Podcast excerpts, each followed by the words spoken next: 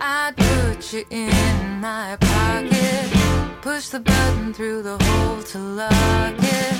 Hold on to you, you're like a treasure. Walk across my hand, it'd be a pleasure. You could come with me. You could come with me.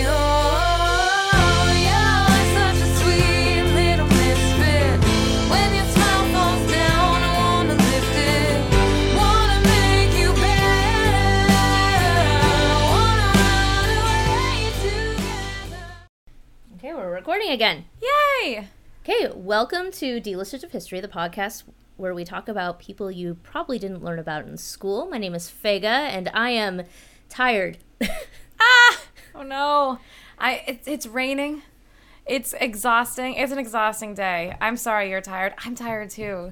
I and you have a name too. Hi, Oh, tired. I'm tired. You're my favorite.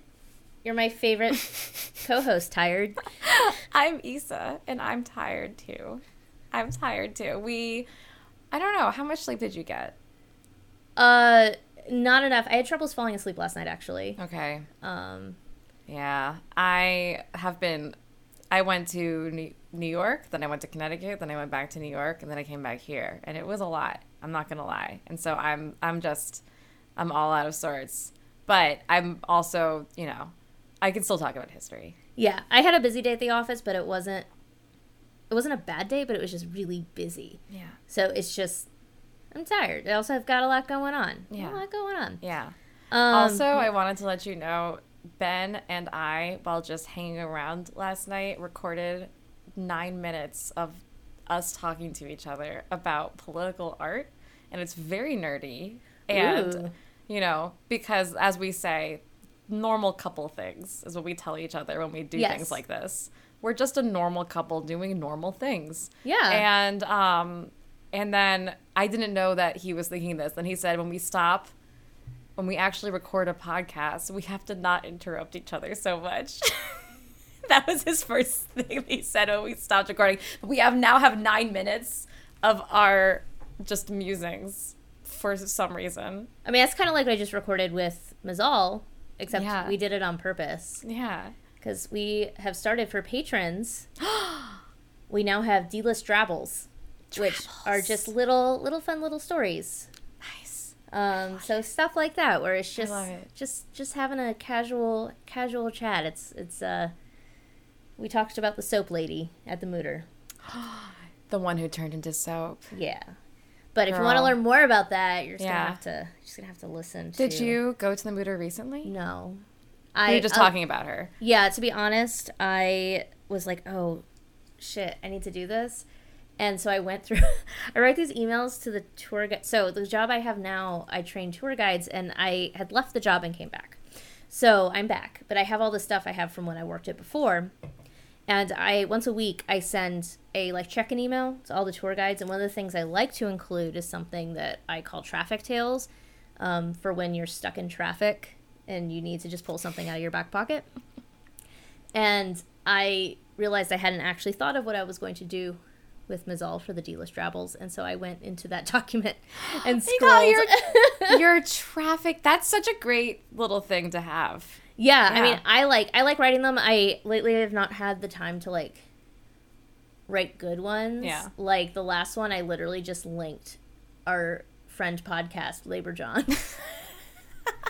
Just like, just putting in a little, you know, socialist history, little Yeah, well, it was- pro-labor history. well, it was it was a, it was a an interview with um. Sorry, I don't mean to to accuse you of um of any of us of, of propaganda, Never no political propaganda, propaganda. None. We're very apolitical. Yeah, that's that's the word for it. Um, no, it it was uh they did an episode on pilots on the Delaware River, Oh, cool. um, and we uh, our buses go by the Delaware River. So I thought, okay, well that's relevant, and this requires very little work on So my part. so that's what we did. Speaking of being tired, so before I got here, I I went to the the the, the grocery store to get dinner because I wasn't organized enough to plan that far ahead. I'm now trying to multitask by scrolling. Where are my notes? And I wanted to get a seltzer because I'm a Jew. Yeah. And I wanted a cold seltzer. Yeah. And so I'm walking around trying to find in all the different like cold cases. God, I'm so old. Cold cases. Cold cases. Um, refrigerators. I don't know. I don't know what they call those things. There's got probably something more. Ice box. Yeah. The ice box. The cold house. Born in 1886. Yes. But I was having troubles finding anything, and I, I did find a lot of soda, which is not what I was looking for. But then I kept finding seltzer that was also an energy drink. Oh no. And I was like, I do not want that. no. I've been cutting down on my caffeine and I I do not want that. Also energy drinks scare me. um They're too much. yeah. I They're mean too not that I've never had them, but like it's because I I've had them that I know they scare me. And I was getting like increasingly frustrated and finally in the last the last refrigerator there was something. And I was thinking, gosh, what does this say about our society? This is how I think about our society that I had such a hard time getting what is essentially bubbly water. Do you know that yesterday we similarly had uh, the other day we were at the the Sheetz and Ben was Sheetz. Ben was looking for non-sugary drink water of some type and didn't want flat water. You know, was like and we were and was just like getting really frustrated because he was going for some flavored water which was the um you know, there's one with with caffeine that doesn't look like it has caffeine in it. I'm forgetting what it's called, but there's a bunch of them. They're like Yeah, you. there's They a have bunch. so. Oh, the hint, the hint waters. They have caffeine? They have caffeine. Oh, that is frustrating. It's really frustrating. I know, and I and I know because I stayed up until three in the morning because I'm like that's what happens. Usually, you know, that's what Sheetz has that liquid death stuff, but Ben made fun of me last time. Liquid because because liquid death is stupid. but it's yummy. No, it's, it's only so it's only so good. So, but it's too much for water. It's too much It for water. I much can't pay that much for water, and the can is just too much. It's just too much. I feel so extra walking around with that can. That's why I buy it. It's so, so, it's stupid. so extra. it's so insufferable. That's It why I buy it. So, but it he was really just having a full on Bernie Sanders moment of what everything I look at, there's sugar or there's caffeine or there's or there's you know all these different. I don't want any of that, and you don't want water. So finally, I got him to the seltzer, and we were ha- happy Jews as well. But it just also like I was thinking about just like this is this is what capitalism has wrought. we right? need to be sugared and caffeined in And we order need to, be like do things for things. the grind. Right. In order to grind, in order to hustle and grind. And this person we're talking about was not anti-capitalism at all. Um, but this is a It'll great, okay. great transition. but she interacted with a lot of capitalists, and that is Ida Tarbell. Okay. Um, have you heard of Ida Tarbell? No. Well, that sounds familiar. Yeah. So Ida Tarbell, I came across when I was reading a book years ago before the pan, but before pandemic BP about President President Roosevelt and President Taft, Okay. and she came up, and I thought she was really interesting. Hmm. Um, so I said, "This is someone I want to read more about." Okay. What's her What's her deal? What is? She's oh, a journalist. Okay. All right. She's she's a Ida Tarbell.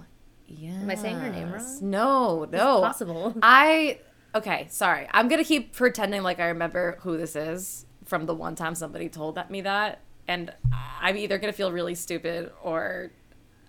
she's just- one of she's she's another example of these people where like somebody who specializes in gilded age Sure. history is going to be like Duh. yeah ida tarbell everyone knows her what are you talking about The she's not a duh. d-lister Yeah. um but you know as we've said we're taking a pretty like flexy approach with this yeah. so ida tarbell also uh, from pennsylvania which is the the great commonwealth that we are currently sitting in Oh yeah. So she was born November 5th, 1857, in Erie County, which is the other side of the state from us. It's over. It's not by. It's more by Pittsburgh than it is by Philly. I'm sure they would not like to be called by Pittsburgh. like, I'm sure they think of themselves as their own entity. Sure. Sure. But- Say the name one more time. Erie County.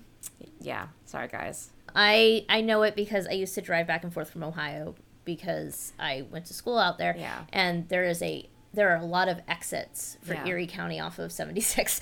Pennsylvania is a vast land. is is vast It is in vast. many ways. Yes, it's big. and culturally diverse. Yes. So she, uh, her parents were Esther Ann and Franklin Sumner Tarbell, which are great names. Fabulous. And they knew how to name a little journalist. Yes, they did. Which my mom, by the way, thinks about when naming children. It's so interesting. Yeah. She's a, as a journalist herself. Um, I just was named for the person who had died of heart disease before I Uh-huh. was born. Yeah. Yeah. Yeah. 'Cause yeah. Ashkenazi The last, because you, you, yeah, to choose the last one Yeah. that has died of heart disease, and that is the Yeah. next Although child. my dad, I'm sure, if he's listening, to be like, no, it wasn't because. It was, mm. It's cult- culture. Culture's deep, man. culture is deep. Culture is deep. Um, yeah, it's it's something we're thinking about a lot right now because Mazel's family is the opposite because they're Sephardi and it's bad luck to name somebody a kid after somebody who's died. It is Oh, I see. not compatible. I see. Uh, I see. I see. But anyway, so uh, Esther and Franklin were both teachers, which is cool, I think. Yeah. And Franklin was also a joiner, which is one of these like old timey professions. I mean, it's prob I'm sure there's people who do this now. Every, there's always there's a ton of people who do old timey things. I mean, well, I think people probably do this. Did you know that there are- Manner. do you know that there are one to two thousand whole shape note singers that sing at least once a month? Listen, But it's a very lively community. It's a very lively community, I will say. We were talking about this last night. It's on the it's on the podcast. It's on the podcast. Um, so uh, he was a joiner, which is what it sounds like. It's joining pieces of wood together. Yeah. So That's um, awesome though. Yeah. So I just love whenever somebody's a crafts person. That's it. I just like all these crafts that have names that Yes. I don't know. Yes. Um, so many specialties. yeah. Because, like, it made sense back then before you had mechanization. Like, you had somebody who specialized in joining pieces of wood together. It's a whole who art was form. different from a carpenter. Who was, it's just like, it's just That's very awesome. interesting. Yeah. Okay, so he's uh he's doing that thing and he was he was a very shrewd person. Like he was he was a smart guy and he wanted to do what was best for his family.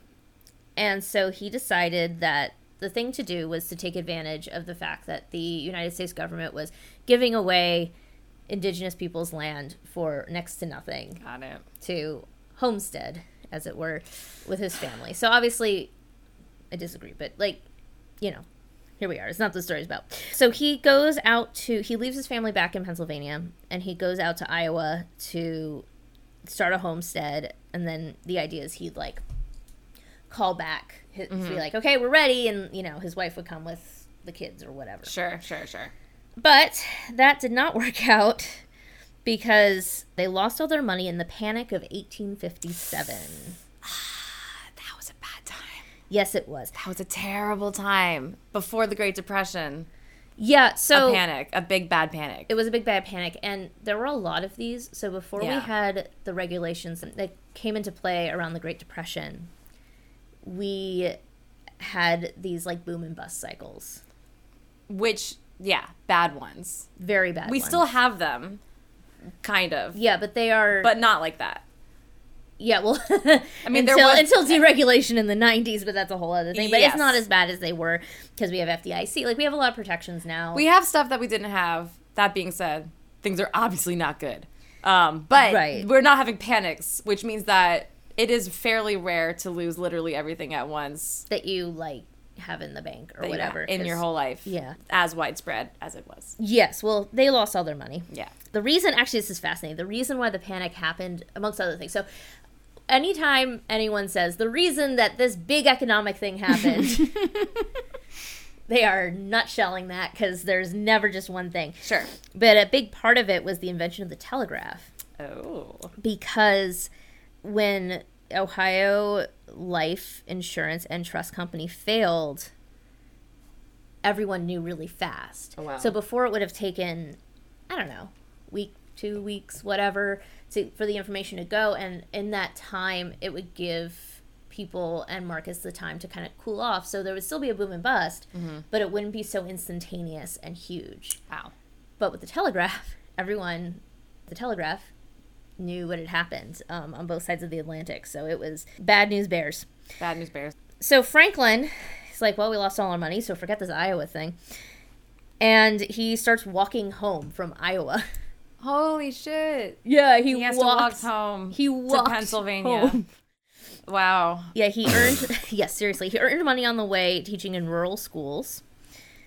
And it took him 18 months Wow. to get from Iowa to Pennsylvania. Holy shit. So imagine, you're like I'm sure he was bedraggled by this point. yeah. You've been just doing your best, trying to get home to see your family. Keep in mind Ida was born in 1857. So Okay. like she was, you know, it's it's been a sec. And you get home and you're like, "Oh, thank goodness. I'm going to see my family who Oh, I no. love Oh, so no. much." Oh no. and your toddler who you i don't know if he saw her ever before she was born or not but he certainly didn't see a lot of her if he saw her your toddler looks at you and says go away bad man Oh no. Poor guy. Poor guy. because you didn't know who he was but uh, they they got over it and they they had a fine relationship and I Okay. just, that that just struck me as um, depressingly humorous Yeah. Um, just kids are kids are hilarious I also imagine him coming out of like the desert and he has like a long beard and he's That's like, how I imagine yeah. he's just be- yeah, because as soon as you said bedraggled, I was like, Bedraggled. oh. Yeah, it's Yeah, I crawling just- out of the desert. i just love kids like i me was t- oh, me too. Yeah. I was in the I, I was a safety for the St. Patrick's Day parade, which means I was sitting on top of a double decker bus, just making sure people didn't do anything stupid. and I got lucky; I was on the family bus, so there were oh, all these like little kids, and they were so cute. They're like, "We're on top of a bus. Oh There's gosh. a red light. There's a green light. There's an airplane." it just oh, it was, it was it was magical. As a bus, I love to be that wondrous about the world. Yeah, and I texted you and was like, "I'm going to make your Oh yeah, yeah. I'm so sorry. I, I was I was at a funeral. Oh, well. so, well, it may not have been right then. That's not an acceptable excuse. It's been my It's been my excuse all weekend for everything that I didn't want to do. I'm not gonna lie. I mean, it's a pretty good excuse. it was a terrible time. I kept I came back to my family and my sister was very nice. She was like, You guys could have to let her to do I feel like I got about about three things that I was allowed to do because I went to a funeral and I wasn't happy about it. I mean, that's something. It was something. I'm laughing because it's bad. Yeah. Um, the one of funeral those that you bad. if you if you uh if you don't laugh you'll be crying So- That's what, as Jews, as we do, as we do as we do, as we have to, as we do to survive. Anyway, we move on though. moving on so we've gotten through exactly 18 months of ida tarbell's life and we're almost at the 20 minute mark Mm. Right, so we need, we need to learn. we doing need to great. learn. Let's learn some more. we're doing awesome 1859 is the pennsylvania oil rush so this is actually a super interesting story in and of itself that i don't feel like i understand fully but basically there T- titusville pennsylvania which is out you know in the sort of erie part of part of the state Got it. I guess there had been some suspicion that there might be oil down there. There were a lot of issues at the time because people were using gas lamps and like fat, like lamps that like are lit with like fat. Okay. And so whale oil was super expensive, and then Yeah. other options were really dirty, like they burned Yeah. really dirty, and Okay. gas was like, I think, rather expensive and dangerous. Yeah. Okay. So, there the the market was ripe for a different option. Yeah. People in there's a landowner or whatever in Titusville who thought there was probably oil underground, and he had troubles finding anybody to try to dig for it. So he finds this guy Edwin Drake, whose only qualification was that he had a free railroad pass to get himself to Titusville. Oh wow. Yeah. He did he struck oil and he did that by drilling deeper than anyone else had. He basically just kept slamming his head against the wall until oil came out. Uh, so that worked out for him. And that region went from a really like sleepy farming community to a booming oil-based economy rapidly. Okay. And when I say booming, I mean like boom towns, Boom town. like like towns like lit like appearing around these newly found oil wells, and then as soon as you know the it stops producing, it just Collapses. collapses. And uh, Ida wrote in her autobiography that oil opened, quote, a rich field for tricksters, swindlers, exploiters of voice in every known form. Just like NFTs. Yes, actually, just like NFTs. Yeah. Yeah. And crypto. Yeah. I, I don't stand crypto. Sorry, crypto bros. So her father, though, he is he is like I said, he's a shrewd, shrewd individual, and he figures out that there is a need for his particular set of skills, that being joining pieces of wood together. Yes. And he starts making barrels to store the oil in. And so he he moved them to he moved his family to Rouseville, Pennsylvania in 1860. And there was a major accident there where a flame hit the natural gas coming from the pump, Oh no. causing a massive explosion. This is one of those like all hands on deck kind of situations to, to help. And um, Ida was was a kid, so she was told to like you know stay away. But she was a curious kid, so she did sneak a look at the burn victims and was pretty traumatized Oh man. by that.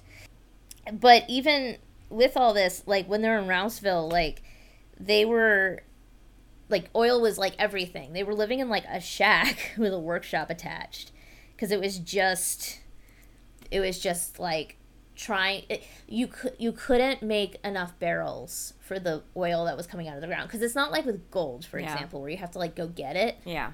oil it's coming Yeah. whether you're ready to grab it or not Uh huh. at least back in those days. And so there was a great call for for barrels, so that was good for her dad, but it just was all consuming. But the boom in Rouseville ended finally in 1869, and they moved to Titusville, where her dad built a family home with the money he had earned. And his her father also got into oil production and refining, which did really well until da da da Standard Oil ah. shows up. Oh no.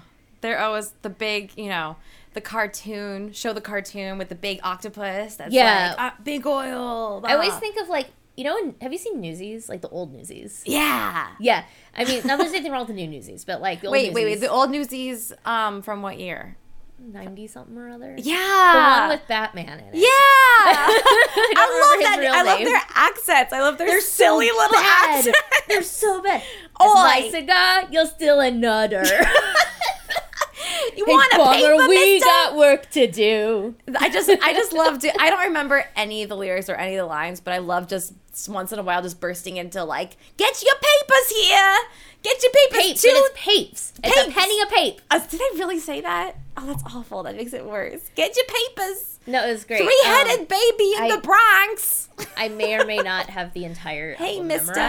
Oh, Newsies. Newsies, Yeah. Newsies, big Newsies. fan. They brought up Newsies because um, I, It's I love how they play William Randolph Hearst. Because It's he's kind of just like he's he's like a like a mustache twirling villain. and Yeah. that's that's what that's what pops into my head every time It's I hear lovely. Standard It's a Oil. lovely caricature. Maybe we underappreciate Newsies, or Um, maybe we appreciate. yeah, the- we do. You think so? Listen, why do you think millennials are so like are, are a big part of the push towards unionization? Do you think Newsies? Because we grew up on Newsies. Do you think so? Do you think Newsies that Amongst- big of I an mean, impact? amongst other things. Do you think a bunch of little kids are like, "Wow, I can make a union too"? Well, I mean, I know that I grew up with unions being something that like used to be, but they were a good thing. Yeah. So like I want to. I don't want to say this because No. one of our listeners said that they were going to start a drinking game every time I mentioned Star Trek. and I said, I've only done that once. It's going to be a really boring drink. You're never going to mention Star Trek. Mm. I think. I think. Um, let the drinking there's, game there's happen. A, there's there's a union episode in Oh, Deep Space yeah. Nine, so Okay. like that was just the sort of thing I grew up with, where it Yeah. was like it was kind of an old timey thing, but it was Yeah. a good thing. It was a good thing. You grew up, I think, with more union stuff than I well, did. and also like I have like family that were Yeah. major movers and shakers Yeah. in the I ILW. International Lady Garment Workers, Workers, yeah. Union. Oh, I definitely messed that up. But yeah, It's the yeah the largely, but not all, but largely Jewish ladies Yes. that were like, yeah, Rob, yeah. Except more." the leaders weren't men, ladies. women, were, women. were they men. were men. They were men, They and were that's men. that's who I'm related to. Yes, Um, yes, of course. But anyway, we're we're both like, woo woo. We are, We're but, over. That's um, okay. We're having a good time. all right, good. Uh, so, uh, okay. the boom ends. is okay. Right. I just keep making it worse. All right. No, it's I'm I'm right there with you. We Okay. are on the same We're doing it. wavelength for better or worse. We're on the same mm-hmm. wavelength. We're also in this weird things where we're trying a different place in the apartment now, and I have feel like I have to like lean over the microphone, and it's Oh. very strange. Okay. Maybe we'll adjust next time. yeah, we're like. you know what this is this is a learning learning experience. Yeah. So Standard Oil was co-founded by John D. Rockefeller. And he's an important part of our Ida Tarbell's story. They their two stories are are inex- oh my god, what was I gonna say this word I can't say inexorable inextricable, no, but they're linked. They're like- interlinked. they're they're they're like permanently linked. Like you can't talk about one without the other. yeah. So John D. Rockefeller started taking over refineries because refineries were a more stable investment than wells. So hmm. lots of people were thinking, I want to make money. I'm going to go. I'm going to go buy a piece of land in Western Pennsylvania mm-hmm. and start digging. Mm-hmm. But Rockefeller said, well, you can do that, but you might end up with no oil. But if mm. you start buying refineries, it doesn't matter where the oil's coming from. You're going to make money from it. Got it. So he starts buying up refineries. And he worked really hard to make sure that he created a reliable product. That is an important thing that I think gets lost a little bit. Is he did make a good product. Like he was also like evil, Yeah. but Standard Oil made a good product. He was evil and he cared about his customers. Yeah. Um, he was actually, I think, he was a perfectionist to an extent that, in my unprofessional opinion, might have been diagnosed with something in today's day and age. Sure. Sure, sure, sure. Reading about it, I'm like, are you okay? Are you good, buddy? Are you okay, John? I hope so. he was not no. okay. I mean, he was it's- definitely not okay. I don't need him to be okay. But he you know kind of evil. He can cry into his billions of dollars. Yes, um, he can. he made kerosene to light homes. Okay. And he didn't like competition. So he would buy up his competitors. And on top of that, so once he started basically just owning the refinery market, he started doing what's called vertical integration, which is welcome to Econ 101, uh, which is where you own the entire process. So from well to can of kerosene that this person is using to light their home. He would own the entire vertical Right. integration. Right. And Just kind of an annoying thing that people were doing. well, it's it's monopoly. it's, an, it's, a, It's a monopoly. monopoly. It's not just. It's not cool. yeah, it's not just like this is an uncool thing to do. Like it's as as we will that. get to, I'm it was not legal. it's more than that. It's really bad. Even then, it was illegal, and that was like before we had laws. Um, in a time before laws, my Sure. goodness. A time Um, before laws. So he he basically just dominated the industry by buying out competitors. That's what he did. That's Rockefeller. To give you an idea of how wealthy John D. Rockefeller was, I did some math. By 1937, so we're we're going to jump forward a little bit just Okay. for the sake of numbers. 1937, Rockefeller was worth 1.4 billion dollars. Holy shit. In 1937. Holy shit. And I did some math. That comes out to $268 billion in today's money. Okay. That's a lot. For comparison, Elon Musk is worth $187.3 billion. Wow. So he was like Oh, and that is not quite twice as wealthy as Elon Musk. wow. So he was one of the Elon Musk of his day, He was the Elon Musk. or he was e- okay. He, He was, was the, Elon He was Elon Musk, minus the obnoxious tweeting. but he was probably still pretty obnoxious, right? Yes, but I don't think he was obnoxious in Not in the same way. He- Yeah. I don't think he would have. I don't think he would have bought Twitter. Just put it out there.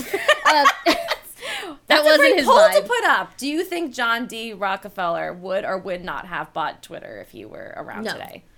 does that have anything to do with oil? Like he was, he, he didn't buy stuff for his ego. He bought stuff Yeah. to make money. Got like it. Yeah. Yeah. So at any rate, um, the Tarbells did not want to be part of the Standard Oil empire. What would happen is Standard Oil would come in to a place and go to all the independent producers and say, "Listen, you can try to compete with us, and that's going to go bad for you, or I can buy your." business and you'll make a bunch of money um, and if you decide to take stock options with that you're probably going to make even more money and so people who bought who sold out to John D. Rockefeller became extremely wealthy. But the Tarbells didn't want to do that just because they didn't want to be a part of that. Like they didn't want to be part of the Standard Oil empire, even Yeah. if it made their life more financially difficult. yeah. So back to Ida. She was an intellectually curious kid. Her family subscribed to Harper's Weekly, which was sort of the central like news magazine of, yeah. The, of the era. Yeah. Also Harper's Monthly and the New York Tribune. And she would sneak into her family's workers' bunkhouse to read copies of Police Gazette, which was a gruesome tabloid. Ah! So imagine if the New. York Post was given the sort of free reign that the Daily Mail has, and maybe a little worse. um, Although the New York Post is already they swing they swing pretty far. yeah, they you know it's it's all the three headed babies and Queens. Yeah. Um, Get your paper here. Did she buy them from a newsie? probably not because she was in rural Pennsylvania. Ah, damn it! Damn it! Okay. but who knows? You never know. Well, Um, no, that's that would be bad because child labor is just not. She's a penny not of great. pape. Um, so she was intelligent. She was curious, but she was not a good student. Oh no, that's okay. She was. So she has a quote from her autobiography about her time as a student. She she literally would like just skip school. Like she just wouldn't show up. and a teacher said to her, "This is well, this is quote from her from her autobiography. A teacher told me the plain and ugly truth about myself that day, and as I sat there looking her straight in the face, too proud to show any feeling, but shamed as I never had been before and never have been since. So she talk, chalks that up to what got her on the straight and narrow. Um, as an educator myself, I'm like, there had to have been better ways to do That- that. But, yeah, yeah, but yeah. that's what happened. Yeah. Um, she became very interested in the sciences, especially microscopes, Ooh. which was a new tech at the time. I mean, that was great. yeah. Um, she that was, was all the rage. she was valedictorian of her high school class Okay. and went on to study biology at Allegheny College. And she was the only woman in her class. This was a time when middle class women were starting to go to colleges. Like colleges were just starting to become co ed. Mm-hmm. And it was like a thing to have like just a couple of quote unquote co eds. That's where that mm. term comes from. Mm-hmm. Yeah, so she went on to be a headmistress at a school in Poland, Ohio, the Poland Union Cemetery. Oh my God. Poland Union Seminary Ah. not cemetery. Those are different things. um, this was in uh, 1880. And she stuck it out for two years, but left because of the heavy workload and low pay. Mm. Some things never change. Some things never change. Also, the parents were like really awful to her.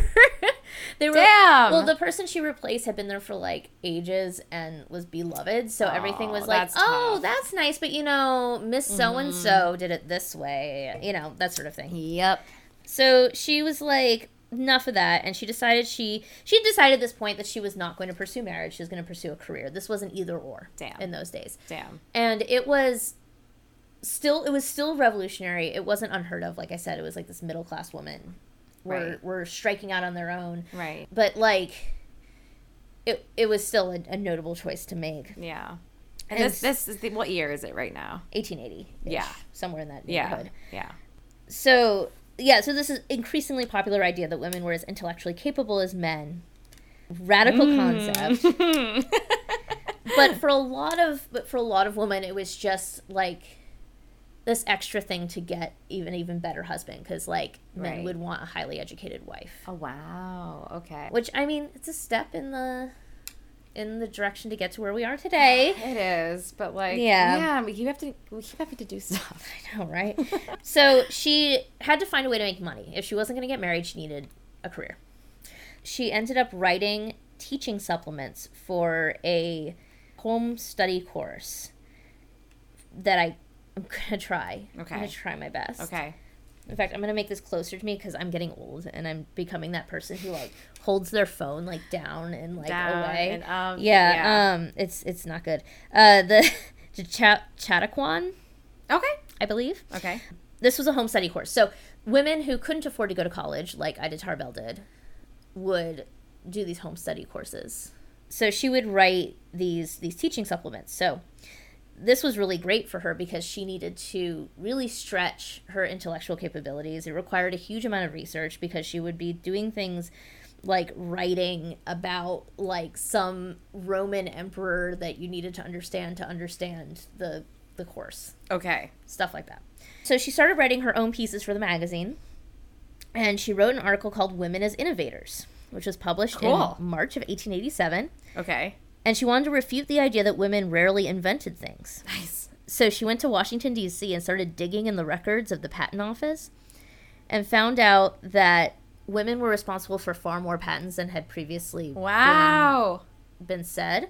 And it was just that those patents tended to be about things in the home. Okay. Like vacuum cleaners and stuff like that. I mean, not a vacuum cleaner yet, but like, okay, they don't have they don't have they don't have those yet. I don't think so. Okay. Um, and so that was like a really cool thing she did. But her time at the magazine came to an end really abruptly in 1890, and we don't actually know what happened. Um, It has something to do with a falling out with the owner, whose name was Theodore Flood. She refused to tell anyone what happened, but there's some suspicion that there was maybe some sexual harassment involved. Yeah. Which good on her for just being like, nope, shutting Yeah. this down. But in spite of that, Flood still wrote her a glowing recommendation, which she took with her to Paris. She's like, forget this, I'm going to Paris. Because she wants to work on a book by, about Madame Roland. Roland? I don't know. Okay. She ran a salon during the French Revolution. Okay. While she was in Paris, she met people from all over the world and learned how to research. Like she learned from hmm. yeah, she learned from French historians at the university, which apparently so the book said that apparently like how things worked at this university was like you just had to like randomly show up and if the professor also randomly showed up at that time, you got a lecture and I'm like that is a terrible way to run things. That's so disorganized. I'm so I'm way too East Coast for that. Like I'm like that? what is going France, Dude. get your act together. Uh, we will just wander through the halls and see who shows up, and uh, It'll be then- and then we have a cafe in the cigarette. Without espresso. Yes. Your American coffee. Have you seen the Nick Kroll thing? Is like people who just come from back from Europe. Not that one, but I've seen there's a TikTok creator who does like people have just come back from Yeah. any number of places. First we have they're so breakfast. we'll have something cool like chocolate and a cigarette.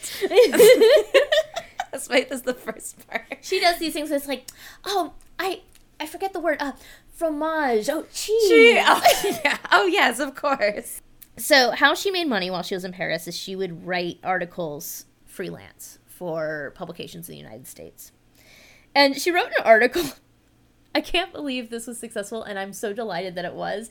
And I love her for this. Everything everything else she did is great. This is my favorite thing about Okay. Ida Tarbell. Okay. She wrote an article called The Paving of the Streets of Paris Okay. by Monsieur Alphonse. Alphonse? I don't know. I don't do French Okay. um, which discussed how public work projects worked in France, which is just, I'm just so delighted by that. That's so cool. yeah, like Yeah. like she was talking about Ah, sorry. Paving street, like it's just lovely. Paving streets is also really interesting. And I wasn't the only one who was into this. Like like I was back there, you know, me and Right. Ida. Right. Um, of course. because that's when you were born. Yeah. That's what you said. Sorry, I'm not calling you old. You no, said I that. I am. It's fine. Actually, I'm not really that old, but I'm, You're- I'm getting true. there. Neither of us I are not that are that I old. am. I am extending my. We're getting there. We're not So- old people Yet. yet. One day. Um, I have gray hair, but it's fine. Um, but I wasn't the only one who liked this this article. It got the attention of Samuel McClure, Okay. and I'm wondering if you've heard of this person. He wrote McClure's magazine, I think is what it was called. I'm gonna scroll down because I wrote it later. But it was a very famous like news magazine. McClure's. Yeah, McClure's. McClure's. Okay. Um, and he was McClure is Sam McClure is just such a delight. He was a man of big ideas, not always a lot of follow through. Got it. And his big idea was instead of buying the work from freelance writers, he would have a writing staff that That's he paid Okay. full time wages, and so that they could afford to do like really in depth research into things. This is Okay. now just the standard, but that was his idea. Okay. And so he offered a position of this nature to Ida Tarbell. And she was a little like unsure about it, but she eventually committed fully on salary and moved back to the United States. Nice. And so she goes and moves to New York City. All And. McClure gives her the job to write a biographical series on Napoleon Bonaparte, okay. which I know. Sorry, that's all I have to say about that. It's he just was so silly. People were excited about him Yeah. at the time. Okay. I mean, he was short. He actually wasn't that short. He wasn't that short. That I was mean, that's like the least that's- that's interesting thing about him. That's actually propaganda.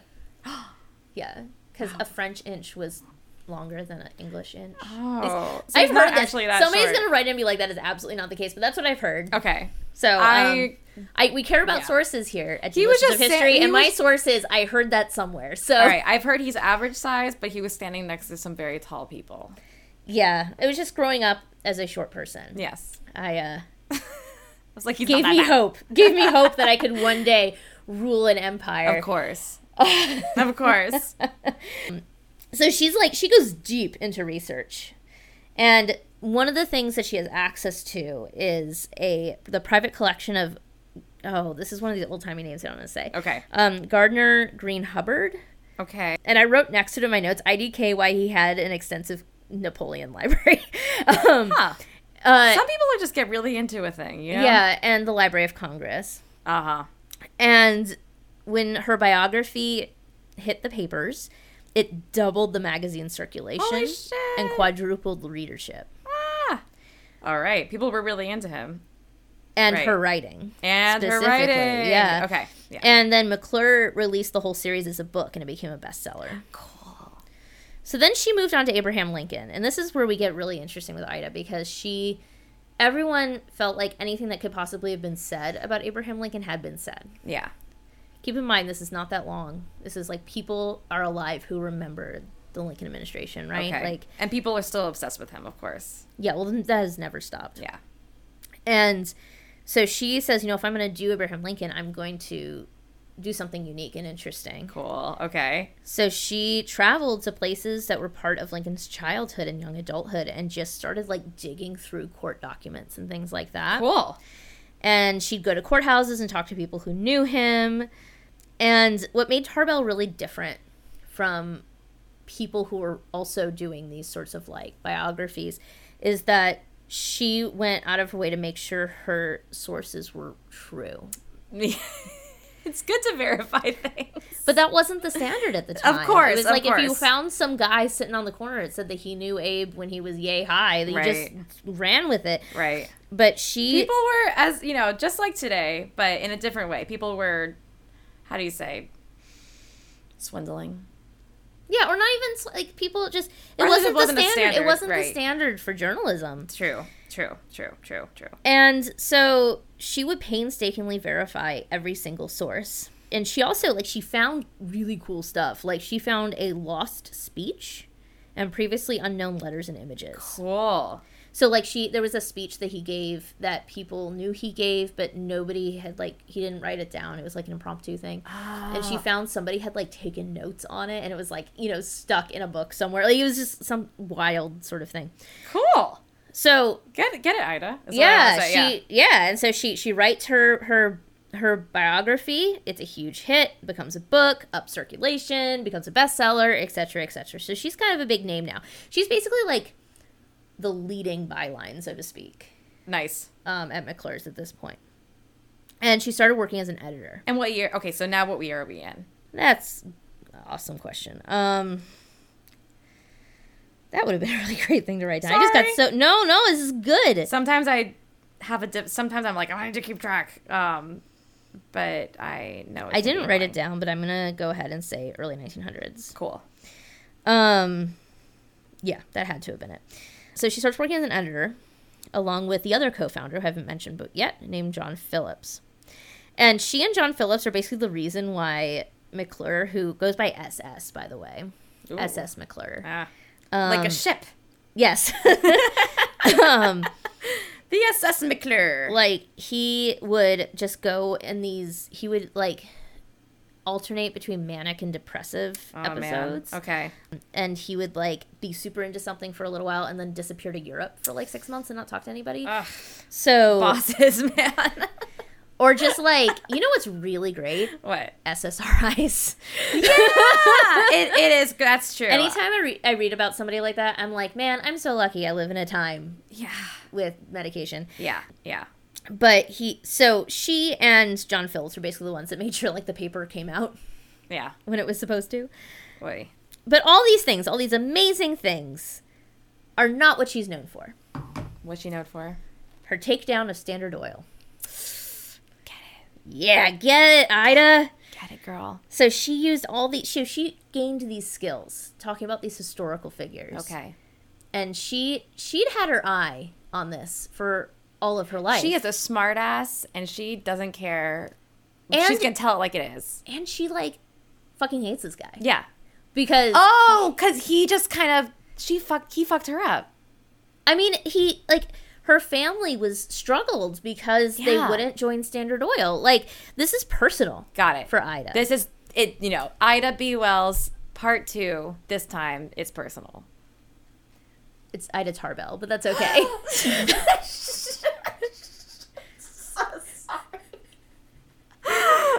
okay. Yeah. We're doing our best. Tarbell.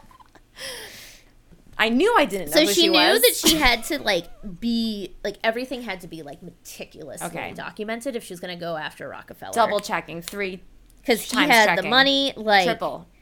he like going after him was not a small prospect. Yeah. So, but because of where she grew up, because she grew up in oil con- country, she had access to mm-hmm. people and resources that an outsider would not have. Mm-hmm, mm-hmm, so she was able to actually prove like wrongdoing and like illegal actions in the past. But her huge, the reason she was able to do that, her huge break, I love this, was there was an office boy working at Standard Oil, and his job was destroying records um, that showed that the railroads were giving Standard Oil advance information oh, That's terrible. about refiner about other refiners. oh my goodness. And the boy noticed his Sunday school teacher's name on some of the documents. So he took them to the teacher, who was also a refiner. The teacher then passed them on to Ida Tarbell. Holy shit. Yeah. Holy shit. And she was like, now we're getting going. Yeah. Yeah. So among the various things that Standard Oil did that were not good, um, they had these secret deals with the railroads that they would be charged less per barrel or whatever Okay. than other refiners, which meant that they could undercut the the pricing. Um, Okay. And make it more difficult for the small refiners to exist. Got it. And then they would also turn around and they would they they could sell they did actually this is what Amazon does. They could sell at a loss for a time until all the other refiners like sold out to him. So this is what Standard Oil did and she was able to find actual documented evidence that they were doing this. She also had access to Standard Oil itself through a guy named Henry H. Rogers, who was third in command at the company. Hmm.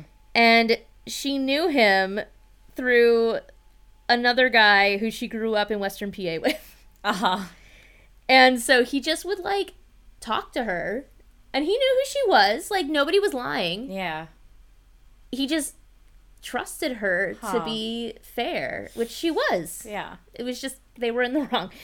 So her article's a huge splash, Yeah.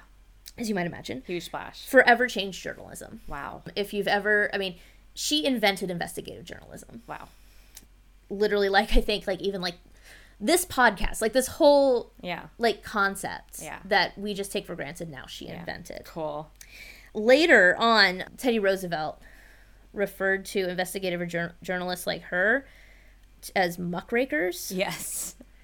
and he didn't mean Tarbell. He actually very specifically meant said he didn't mean Tarbell, Uh huh. but it didn't matter. That Yeah. it stuck. Yeah. That's just not how that works. But Yeah. because of her article, we got the Clayton Antitrust Act, which forced Standard Oil to break up. And I didn't I didn't know this.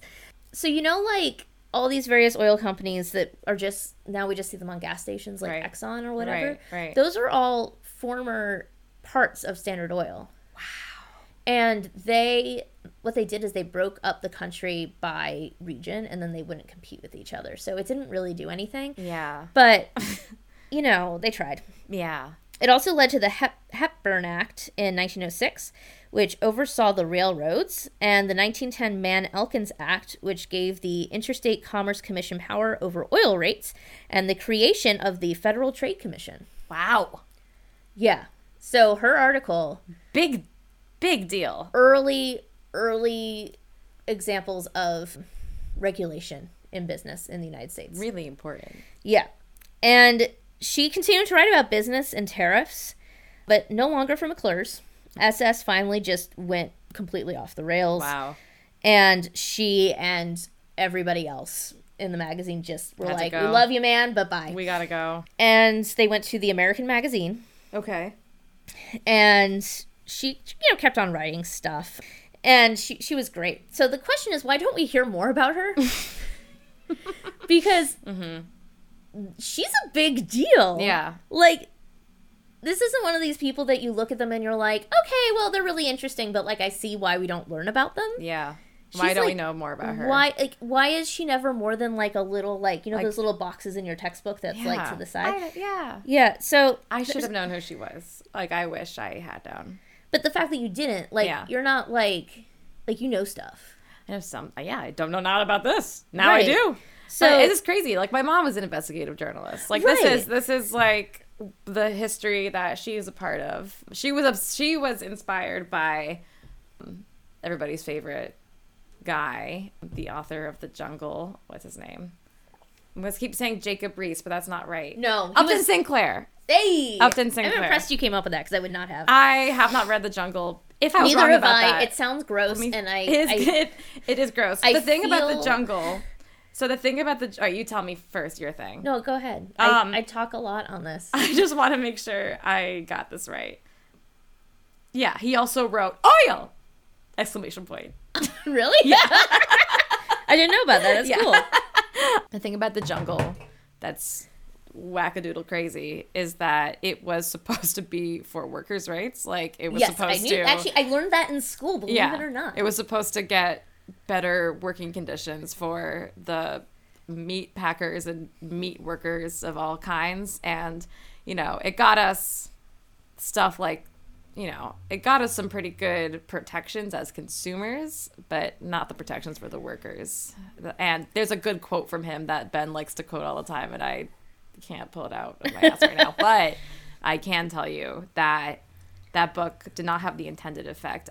Even though it's nice that we have those things, it would have been nicer if we had uh, a lot more workers' rights. Yes, agreed. um, especially then, because it's gnarly. Gnarly Um, times, yeah. But the reason why she's not mentioned isn't the sorts of things that you're probably thinking. Like you're probably thinking, like She's a woman. It's actually not that. It's because she was against women's suffrage. I love this take. I love this take. I okay. I So, and her reason It for did- it is so like, I, I feel it in my soul. I I'll be I'll be honest. I have heard takes from that era of women that I respect a lot who were against women's suffrage, and they actually make some pretty good So points. here's her reason, which you'll understand. I think. I don't know if her reason, her point, I don't know if her, it'll be as good. Eh, it's, uh, but Okay. Mm-hmm. it's, but I feel it in my soul because this has happened to me. She met some early suffragettes as a child, and she thought they were annoying.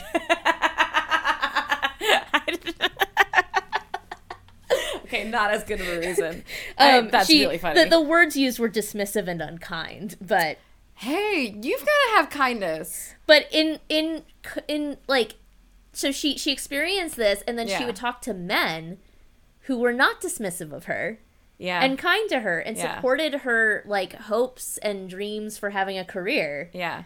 so People are complicated, man. she also thought the movement was anti-man Oh no, And- Ida. this is confusing this is really confusing she also thought a woman should women should focus their on their quote true role as wives mothers and homemakers ida what were you doing Ida. ida don't climb up Are the ladder and then pull it up behind you Yeah. What? Come on. so As soon as people get their success, they're like, "You can't have it. Just me." Yeah. Don't be jealous. So as you might imagine, like the people we do tend to hear about from that era, like the suffragettes and so forth, were Yeah. not big fans of Ida Yeah. Tarbell. She did write articles in support of creating safer work environments for women. Um, and she once, uh, and once women's suffrage became the law, she did work to support it. During World War One, she was put on the Women's Committee of the Council of National Defense by President Wilson, which made the suffragettes super mad, who were also on the committee. yeah. But once they met her, they she, they she won them over. Wow. with her warmth and group spirit. That's Huh. a quote. Well, she's so she's really into obviously being warm and friendly. Yeah. and cuddly. Yeah, which Sure, is cool. cuddly, sure. Maybe Um, not. Maybe not that cuddly. I don't know how cuddly she was. She doesn't strike me as overly, but who knows? She. so the council handed quote unquote women's issues, like planting vegetable gardens and stuff. Okay. It was World War One. Yeah. It was a time. She continued writing articles and books for the rest of her life, including including a positive portrayal of Mussolini. I don't know. Why would you do this? Every, you know, that one really feels like a gap in knowledge. That one She- really feels like she just kind of shit the bed. I mean, she usually did. And some, no, sorry, she did not usually. Take that out. Okay. So she she she I- usually did the research. She thought he was completing the work of the progressive movement. That's disappointing. Yeah. That's that's the most disappointing one yet. The suffrage, the suff, the anti-suffrage was pretty bad, Yes. but that also really sucks. And then she died. Uh, January 6th. Oh man. I know, shocking. She's dead. Yeah. Um, January 6th, 1944, of pneumonia in Bridgeport, Connecticut. Wow, my home state. Yeah. Cool. Be- What was that song that you were talking about? Connecticut, beautiful, beautiful. Connecticut, wild and free. Connecticut has filled- Tarbell's corpse. Yeah. Actually, I don't know where she's buried. Oh. Um, so maybe not in Connecticut, but Connecticut filled with adventure. Connecticut, my home. That was the that's the end of that line. But Connecticut does not actually have that much adventure for you unless you have a car. In which Even case, then. you can have like a nice day trip. you could get some good pizza. You can get some fairly good pizza, In but New honestly, Haven. not the best. Uh, people from New Haven are going to come for you. I am from New Haven. I They're can take them on for you. Okay, actually, cut that out. I'm sorry. I asked you to cut out like three different things. New Haven pizza is my favorite. Smiles. the look on your face. I am a, I am a person from the New Haven. I'm from the New Haven area, and I can't always get behind our pizza. But I'm very proud of it. So if anybody else this is our pizza, then I'll be mad at you. well, I mean, that's like Philly, right? Yeah. Don't like okay. So because the other day I usually am against the. I'm in the conversation. I'm anti New Haven pizza because I don't like how thin it is. Oh, you see, now we're gonna we can't be friends now. Okay, I I'm just telling you. I'm just telling you what what I Thinner the to be true. greasier, the better. Okay. Listen, I grew up in Jersey. no, no, no, no. See, I do not like this. I do not like the thin, and I do not like like greasy things falling everywhere. I like a thick, absorbent dough and crust. I'm just being honest. See, I this is how I, I was. don't dislike that it. kind of pizza, but when I think like when I am craving pizza, I want a pizza where the slice is as big as your face, Yeah. and you have to like fold it in half, and all this grease just falls out. And See, that sounds that sounds they've messy. given you. I mean, yeah, it is. It's one of the few messy foods I'll tolerate. Uh-huh. Um, and they have to give you two plates because they don't buy the expensive plates; they buy the cheapy plates. So they give you two plates that are kind of like half on top of each other. yeah. And like a single napkin, like that's going to do anything. Single papery napkin. Uh, this is this is the, Immediately dissolved. this is the experience. Yeah. Um, and growing up, all the the girls in school who wanted to show off how feminine they were would take that single napkin and dab the pizza with and go, "Is this greasy?" and then proceed to eat it. Yes. yes. I can't say Pikachu. I'm She's not a like other girls either. I'm not. Yeah, of course. Figa's not like other girls. Figa eats pizza messily and with all of the grease on. Um, I I yeah, I sh- I probably shouldn't talk any, too much more about my dislike for New Haven pizza. However, New Haven pizza, there are forms of it that are less well known that are thicker and have like more cheese like piled on top, but are like it's more it's a more Italian style. There's different types Yeah. Mm-hmm. of Italian styles around Connecticut, and there is a thicker style, and that's the one I like better. So I used to get that They're from kind of like like like at Oogie's. kind of like a Oogie's, but a little bit thicker actually. Um, they would so Lido's was our place. We were from orig- I'm originally from technically originally from Meriden, Connecticut, which is it's a very interesting small town that has its own accent.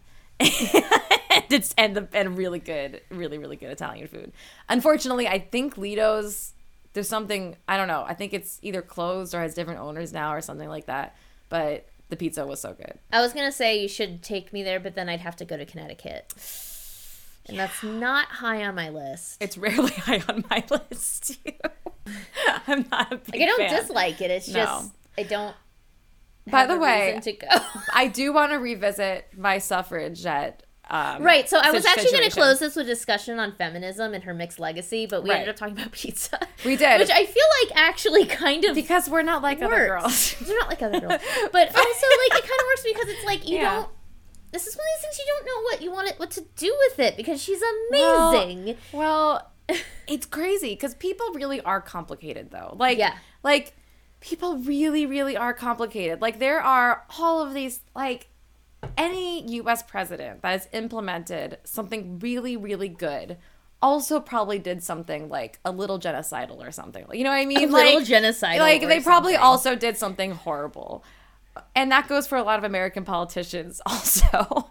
but it's also like, okay, so I just wanted to revisit because I wanted to say I am extremely for women voting, but but Really? yes, Although but nowadays there are people on TikTok who are like, "I'm against female yeah, suffrage." I'm like, I- "Where have what?" Why not? Yeah, but and I'm gonna say and not but because there's, there's no but there, and anarchists at the time, women anarchists at the time, and like union labor organizers were saying some wild stuff because they would basically be like, I'm not gonna fight for women's suffrage until we all agree what we're voting on. Because what you guys all think is that once women get the right to vote, they're gonna start voting in better candidates. And that's not what's gonna happen. Like we can do all of this this organizing, but like I'm fighting for whatever's on the ground right here. And I'm like, once you guys start voting, it's not gonna get that much better. And guess what? It didn't.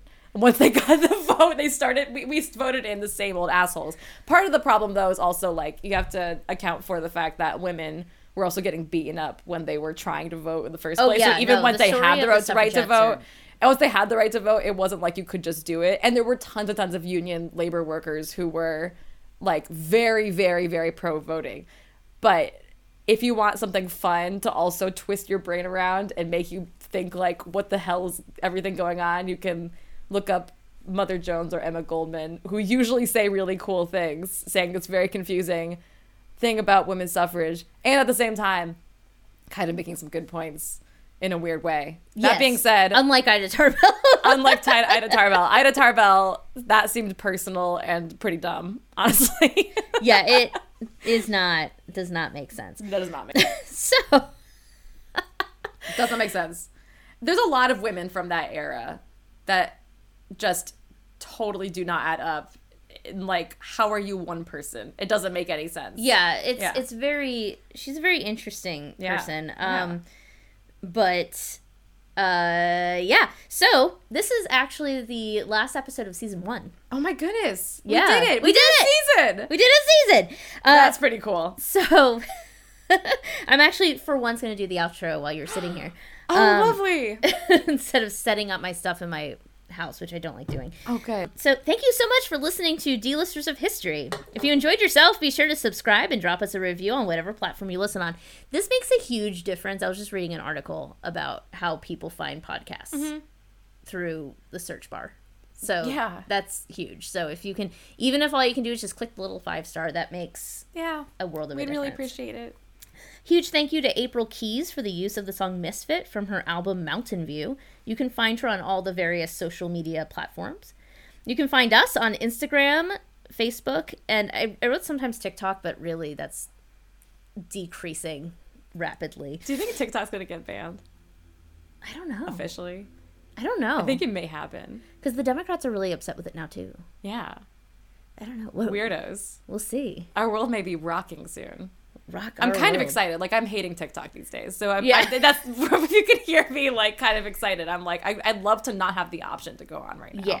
But I'm so addicted. So you can find us wherever we are. You can find us at D-Listers of History without any hyphens, no hyphens. Big shout out to the folks supporting us on Patreon. If you want to support us and get access to all sorts of exclusive content, become a patron. Yes. Like this is their third shout out, but I'm doing it again, Michelle. Michelle. Thanks, Michelle. You get access to the D list drabbles, which will be coming out on bye weeks. Yeah. And when we are in our season break, you will still get content Awesome. on in the form of D list drabbles on on Patreon. So definitely worth the three bucks a month, I think. I think so too. And soon we're gonna have merch. It's gonna be great. Yay! Yeah, so all this and more can be found on our website, dlistersofhistory.com. Again, no hyphens, just smish it together. Nice. And our so we're going on a break between seasons. Yes. So the next episode will be coming out on May 1st, May Day. Made. Ooh. I know. Oh. I bet that's gonna be fun. Yeah, it's gonna Yeah. be a good one. Good. And we're gonna we have some uh, cool collabs coming up, so keep keep an ear out on our social media for for that. All I'll say is that I have just been existing in the Gilded Age now for months, and it's it's a time. so uh, yeah, that's it. Yeah. I can't Thanks wait. so much for listening. Thank you. Yeah. And now for a episode relevant audio drop. Wow. A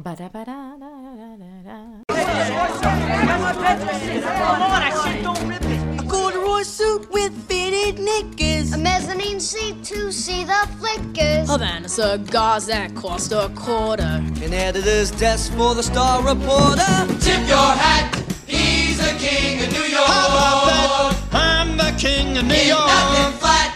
He'll be covering Brooklyn to Trenton. Our man